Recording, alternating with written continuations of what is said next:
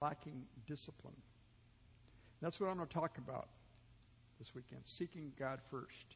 Somebody told me on the way in that had already heard this message that although the message is simple to understand, it's hard to apply to our life. Ephesians 4 22 to 24 is the key passage that we're going to look at. It says, You were taught with regard to your former way of life put off your old self, which is being corrupted by its evil desires, to be, to be made new in the attitude of your minds, and to put on your new self, created to be like God in true righteousness and holiness. You know, eh, eh, just a little illustration.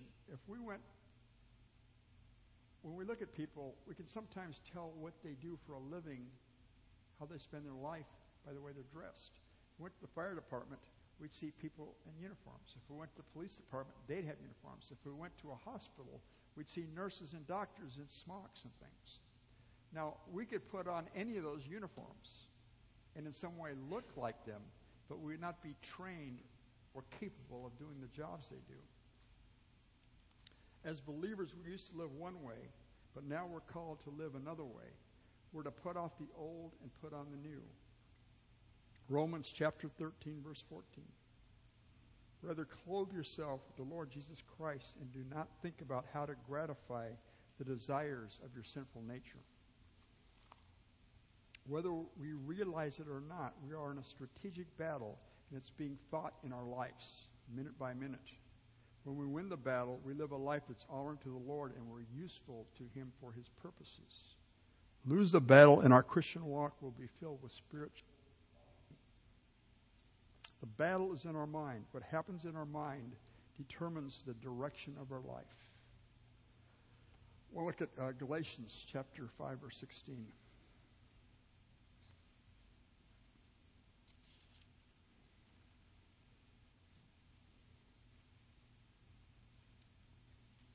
So I, so I say, live by the Spirit, and you will not gratify the desires of the sinful nature. For the sinful nature desires what is contrary to the Spirit, and the Spirit what is contrary to the sinful nature. They are in conflict with one another. I think we all realize that there is a battle going on. There's one way of doing things, it's the world's way or our flesh way, the way we used to think, and the other way is God's way. So there's a battle going on for control of our mind, our thoughts, and our actions. The outcome of that battle will determine the quality of our life. If we want to be disciples of Christ, we need to be people who obey God's command to renew our minds. Habits of thinking and acting are being changed as we saturate our mind with the Word of God. In Ephesians 4:22, we see that Paul was speaking to people who had been Christians for years, not people who were just received the Lord that day. But he was still telling them, you need to put off your old self. The old self means the old way of thinking and acting that we had before coming to Christ. Paul Tillich said, We may have experienced the forgiveness and acceptance of Christ. We may be justified and thus marked to a degree. We may be free from guilt, even from the threat of death, yet may be bound up, tied in knots, functioning at a much lower level as a believer than the possibilities that Christ offers. Some form of transformation happened in each one of our lives when we asked Jesus to come in. I could go down a list of things that I used to do that I gave up soon after receiving Christ. But the total transformation didn't happen then. It's still a work in progress. Unless we continue to press on with that process, the old ways of thinking and acting will continue to haunt us and stop us from being the man or woman of God that He wants us to be. We don't automatically become mature Christians because of the amount of years we've been born again. Here in Southern California, there are many distractions. Everywhere we look, there are distractions. Even though we know we're to seek God's kingdom first, it's easier said than done. We live in a world that wants instant gratification. And here in America, most people wear masks. Pretend to be something that they're not. We keep our defenses up. We're afraid to take those masks off and let people see who we really are because we're afraid they'd reject us if they knew. But the Lord wants us to be deeply committed to Him. The media is one example of something that can distract us. For some believers, the media has become more important than reading God's Word. Television by itself is a major distraction. Since they invented the remote control, it's so easy to turn it on and just leave it on, even if there's no particular program I want to watch. But let me look at the other 90, 190 stations. There's got to be something on. By that time, maybe it'll change and there'll be a new program on. I, uh, my favorite program was Law and Order. I love that. I love the law part of it and how, how the different cases worked out. But if I watch crime dramas every night, it's going to have an effect on the way I think. Because when you see the crime dramas, there's more than murder or armed robbery. There's uh, ways of living that contrary to God's word. And I can become callous and indifferent to death and many other things because I'm filling my mind with things that are the world's way of thinking. We can become casual about sin. So I don't watch it anymore. But it took me waking up, waking up to the, the fact that I needed to get more discipline in my life. One of the ways that I saw that my priorities were out of line was in the fact that I get up at 5:30 every morning to prepare myself to come to prayer at 7. But what I saw was more often, not more often than not, but more often than I should, I was making a cup of espresso before I prayed or read the word. I saw that espresso had become more important to me than feeding my soul. Anything that we can not live without, we've made too important, and it's probably an idol. I began to think of the times when my life was most fruitful, and I saw that they were when I had a disciplined, structured life. Now, in order to have a disciplined life once again, I knew I had to make some changes. Just like the verse in Ephesians says, if you're going to put something on, you need to take something out of your life. Disciplines in and of themselves are of no use other than to put us in a place where we're open before the Lord when I have or you have many things that are distracting us, we're not open before the Lord. We're thinking about this or, oh, I got to do this, I got to do that. But when we're free from the distractions, we're open for the Lord to move in whatever way He chooses to move. We're open to hear from Him and be led by Him. The purpose of disciplines is freedom freedom from the things that we've allowed to become too important, things that in some way may be controlling us things that may, in some cases, be, have become a source of bondage to us. A disciplined life will be one that's seeking first God's priorities. Now, there are many things that make up for a disciplined life, and I'm going to name many, and I'm not sure I might have had, had them written on the notes as well on the last page. And that's what I'm going to talk about this weekend. I can't talk about them all because there's just not time, but I'm going to mention many of them inward disciplines meditation, prayer, fasting, study of God's Word. Outward disciplines, simplicity or frugality, solitude, submission, service, corporate disciplines, confession, worship. These are things that, there are other things that help many people live a, a life that's godly, and one of them is journaling. Now, there are two ways that people journal. One is that people journalize their day, what they did, how it went, who they talked to, all those things. The other way that, people journal is to journal on the scriptures that they read that, that day. That makes it more than just devotional reading. You're saying, This is how God spoke to me. This is what it meant to me. And the other thing that I found very useful at times is writing out our prayers. Now, if you write out your prayers, you won't fall asleep while you're while you're praying. And you have to think before you can write. You can't just scribble. So you have to think through your prayers. What I used to use, and I've done this a couple times for, for extended periods of time, was the Lord's Prayer. The Lord's Prayer is an outline. When you say, Our Father who is in heaven, hallowed be your name, then you fill in you fill in all the things you can praise and worship God for, who He is to you. Your kingdom come, your will be done. Go through that. An hour will pass and it'll seem like five or ten minutes. And you won't even finish a lot of times. In order to have a disciplined spiritual life, it needs to be a life that commits to self denial. Luke chapter 9, verse 23. Then he said to them all, If anyone would come after me, he must deny himself, take up his cross daily, and follow me. For whoever chooses to save his life will lose it, but whoever loses his life for me will save it. Bishop Wilson is quoted as saying, Those who deny themselves will be sure to find their strength increased, their affections raised, and their inward peace continually augmented. Pretty powerful stuff. 1 Peter chapter 2 verse 11. Dear friends, I urge you as aliens and strangers in this world to abstain from the sinful desires which war against your soul. Over and over, Scripture instructs us to deny ourselves. The first discipline that I want to look at is a form of self denial, and that's fasting. Fasting is abstaining from the food for the purpose of drawing near to God, and, in this process, you practice self denial.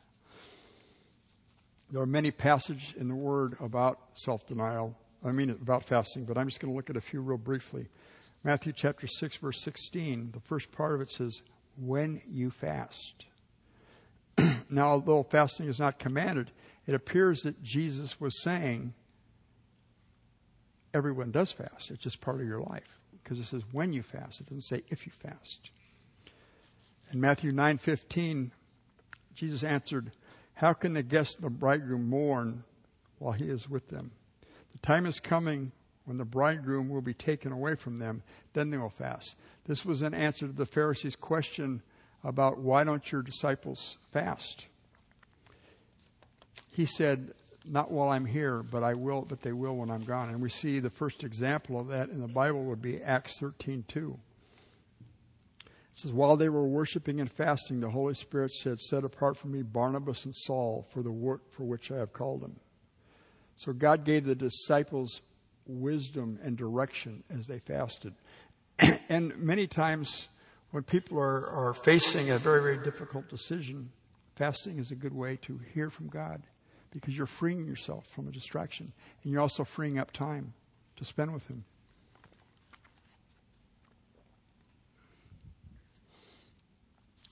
Now, fasting cannot be something we decide to do. It's not for the purpose of losing weight or cleaning out our system. Unless we use the time we fast to draw near to God, it's a futile exercise. Fasting teaches us a lot about ourselves. Fasting can reveal the things that control us. It can reveal how much of our peace and comfort come from the food we eat. Many people become short tempered and uncomfortable when they fast. At first, it may be easy to blame it on lack of food, but deep down, it, it reveals what's in the heart. Bitterness, jealousy, strife, fear are often revealed through fasting. These are the things that we don't want to deal with, so we just kind of keep them in a place where it's not evident.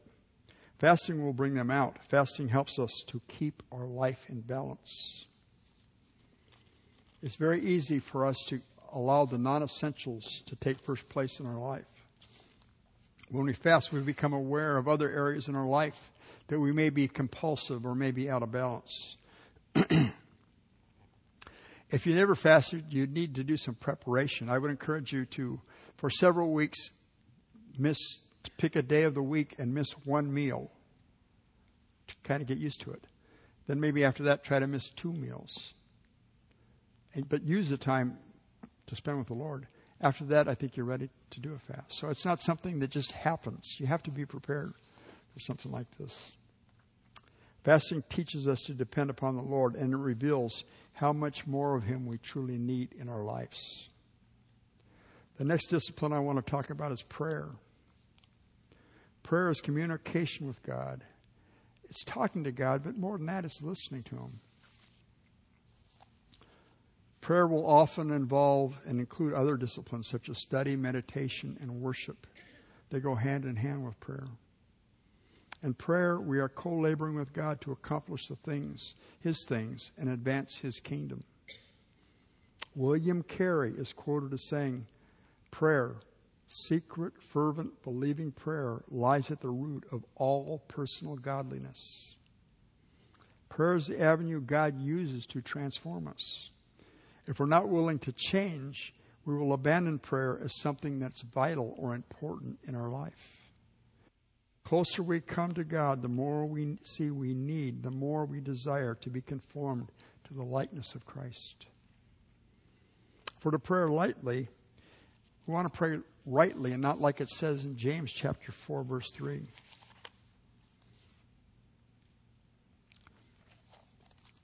It says, When you ask, you do not receive because you ask with wrong motives, that you may spend them on your own pleasures. So our passions must be transformed. So the prayer is not about us, it's about glorifying God. When you or I get serious about prayer, we begin to think God's thoughts and desire the things that He desires. John Wesley said, God does nothing but in answer to prayer. And he backed this up by praying two hours every day. I think of uh, years ago, I read a book. I think it might have been Prayer, the Key to Revival. I can't remember. It was by Pastor Cho. Pastor Cho had the, the largest church in the world. At that time, it was a half million people in South Korea. I think it's way over a million now, and they don't have a they don't have one meeting place where we get a million people together. But and he said on a regular day, I pray three hours, and if it's a very very busy day, I pray four hours every morning. He got up something like three o'clock in the morning to pray because he saw how important it was. It was vital to him.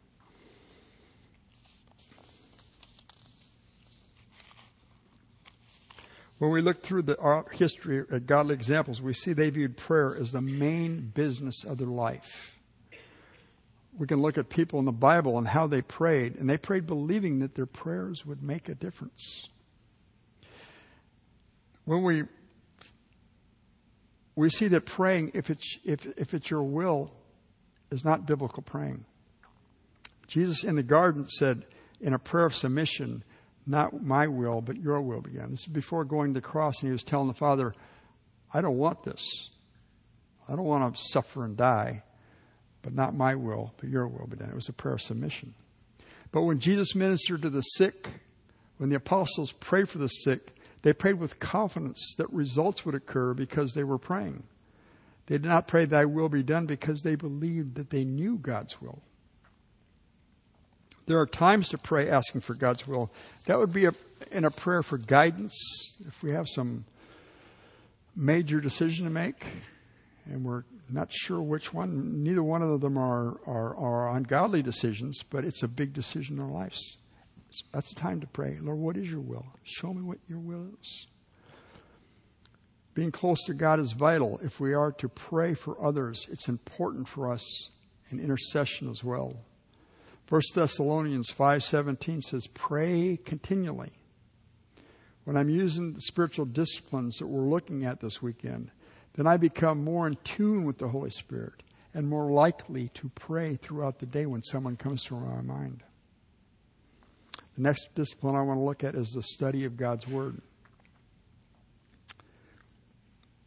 Spiritual disciplines are necessary for the total transformation of our lives. Through the disciplines, we replace old habits of thought with new life giving ways of thinking. And the best scripture that I can think of that talks about this is Romans chapter 12, verse 2. It says, Do not conform any longer to the patterns of this world, but be transformed by the renewing of your mind. Then you will be able to test and approve what God's will is, His good, pleasing, and perfect will. Our minds are renewed by reading, meditating, and applying God's Word. Philippians 4 8. Finally, brothers, whatever is true, whatever is noble, whatever is right, whatever is pure, whatever is lovely, whatever is admirable, if anything is excellent or praiseworthy, think about such things.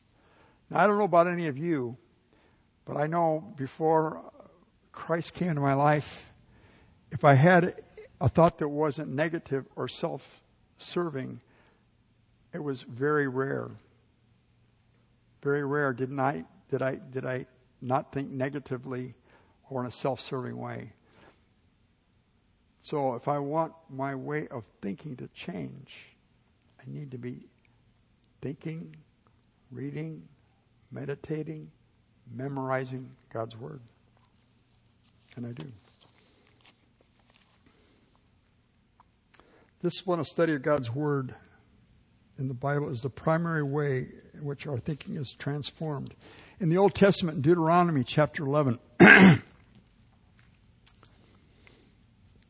verse 18, it says, Fix these words of mine in your hearts and minds, tie them as symbols on your hands, and bind them on your foreheads. Teach them to your children. Talk about them when you sit at home and when you walk along the road and when you lie down and when you get up. Write them on the door frames of your house and on your gates. The purpose was to have God's word always before them so that they, their thoughts would be directed by God. What we fill our mind with will affect the way we think. If we spend most of our time watching television or movies, it will have an effect on the way we think. And it will greatly do, diminish our hunger for God's Word. If we devote ourselves to reading the Word morning, noon, and night, our minds will be continually transformed. Study involves repetition, concentration, comprehension, and reflection. Since this is God has been speaking to me about, He also spoke to me about far too often my my reading time is done has been done only in a devotional way. Every day I don't take time to study. I read every day, but and so he's been speaking to me about spending more time. Whatever you're looking at, do some do some study on it. If it's a word, if it's a passage, if it's a way of life, look up some other scriptures. Find out what commentators say. And we can all get plenty of commentaries on the internet for free. We don't even need to buy them. StudyLight.com and uh, there's, there's several places where you can go to get commentaries and look up any verse with five to ten different writers, authors telling you what their interpretation of it is. Now, it'd be nice to say, well, you know, I've, uh, I've accomplished all these things and I'm pretty much perfect, but I'm not. But I'm in the process. I'm striving to become more disciplined, and I've taken steps to be, become more disciplined. I've taken things out of my life and replaced them. Next one I want to talk about is simplicity or frugality.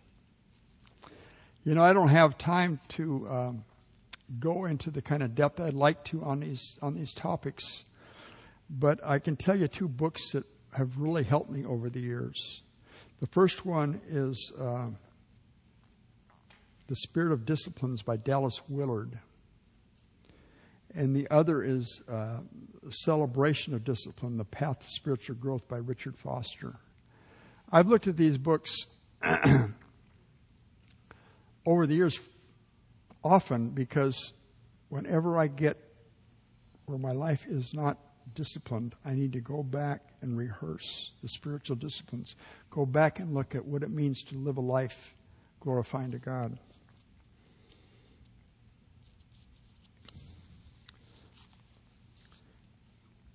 The Discipline of Frugality, Willard wrote, We abstain from using money or goods at our disposal in ways that merely gratify our desire or our hunger for status, glamour, or luxury. We stay within the bounds of good judgment with all of our resources. That would include everything from the car we drive to the home we rent or buy or apartment we, we live in to the kind of clothes we purchase to the kind of toys that we, we have. When we live frugally, we live within our means and we do not mount up great credit card debts. Frugality frees us from involvement with all the desires that war against our soul. It frees us to have an attitude of mercy and to walk humbly before God. Simplicity means to seek first the kingdom of God. We all know that nothing should come before the kingdom of God in our lives. Living a simple life frees us from the distraction of what new thing we can acquire and enables us to concentrate on the things that are really important.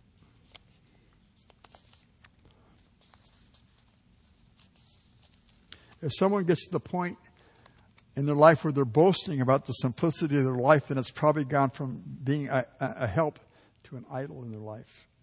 we don't want to go there.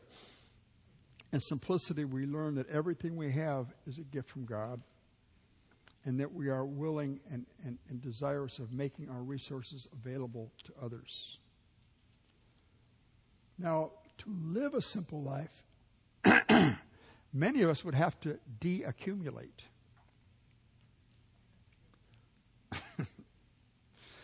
When we when we have a lot of stuff that we don't need, it clutters our living quarters and it complicates our life. Next, I want to talk about confession.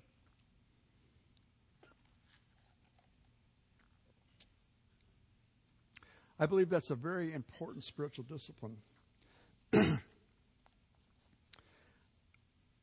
As I mentioned earlier, I think most people wear masks, even Christians, they don't want people to know what's inside. Confession happens when we let someone we trust know our deepest weaknesses and failures. This is an act of humility and an act of accountability as well. Proverbs 28:13 He who conceals a sin does not prosper, but whoever confesses and renounces them finds mercy. For change to happen in our lives, first we need to be aware that we have areas that are not right before God. We want to we have to desire to tighten up. Second, we need to come to accept the fact that we need and want to change, and we'll do whatever it takes for the Lord to make those changes. Then we need to humble ourselves and begin to meet with someone who will hold us accountable, encourage us, and not give up on us. Without confession, we can be very superficial.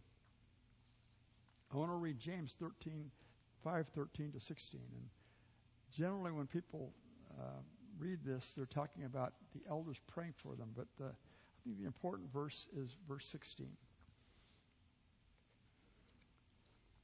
Is anyone in trouble? He should pray. Is anyone happy? Let him sing songs of praise. Is any one of you sick? He should call for the elders of the church to pray over him, anoint him with oil in the name of the Lord.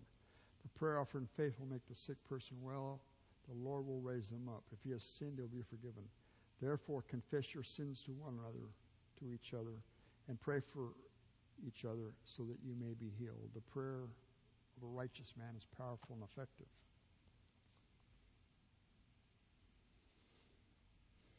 Unconfessed sin is a burden to the one who carries it. As an example, I remember praying for a man. This is quite a few years ago at one of our prayer services. And he had high blood pressure. And as I prayed, I just got this impression that he had unforgiveness in his life. And so finally I asked him, Do you have any unforgiveness? Anybody you haven't forgiven in your life? And he confessed that yes, there was somebody. We talked about it for a while and uh, reminded him of how, for no good reason on his part, Jesus had forgiven him. He died for his sins, and that he had no legal right to have unforgiveness. And after a while, he came to the place where he said, I'm going to forgive. The individual that needed to pray, forgive was not local. He had to make a phone call. He made that phone call and forgave this man, And after that, his blood pressure returned to normal. This was the effect that this was having on him. It had, it, had had a physical effect on his life.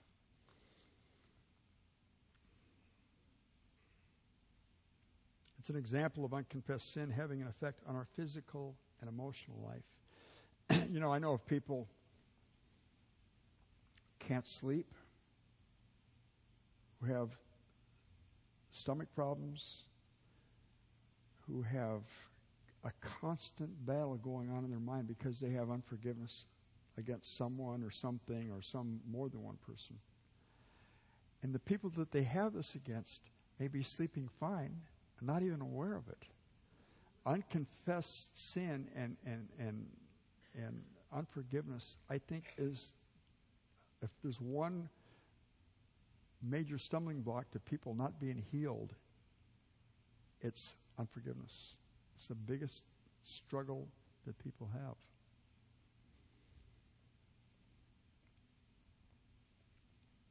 So I want to encourage you. If you're not in a men's group or women's group, if you're not meeting with somebody on a regular basis, then I encourage you to do so. you know, as I talked about um, sharing your deepest weakness and struggles. I've been meeting with this this man for probably ten years now, and we met on Friday. And I confessed to him the deepest sinful thoughts that I'd had. The stuff you don't really want to talk about. I don't know if anybody'd volunteer to be have their thoughts up on the screen. Uh, but I've been thinking about this and reading it, and I'm saying, well, if I if I'm going to talk to others about this, I need to do this. Even in even in a a relationship where you're accountable, it's easy just to kind of gloss over gloss over what's really in your heart. So you, if you, if you're doing it, you need to keep it in a, in a serious manner and be willing to share what your struggles are. We need to have someone who knows our struggles, who will encourage us, pray for us, and remind us of the path of righteousness. There are many other disciplines that I could talk about, but the last one I'm going to talk about is submission. Now, I think more than any other submission, any other discipline, spiritual submission is contrary to our society. Ephesians 5:21 says submit to one another out of reverence for Christ. The motto of our present day is to outplay, outwit, outlast everyone else. God's values look upside down at the world's perspective. Now, Christian submission is not about being a doormat, it's a matter of self denial. Self denial is understanding that we do not have to have our own way, nor do we need to demand that our way is the right way. Submission is a voluntary attitude of giving in, cooperating, carrying a burden, and putting others first. Christian submission flows out of strength and not weakness. I think of John chapter 13, verse 3, where Jesus washed the disciples' feet. Jesus knew that the Father had put all things under his power and that he had come from God and was returning to God. He got up from the meal, took off his outer clothing, and wrapped a towel around his waist. After that, he poured water into a basin and washed his disciples' feet, drying them with the towel that was wrapped around them.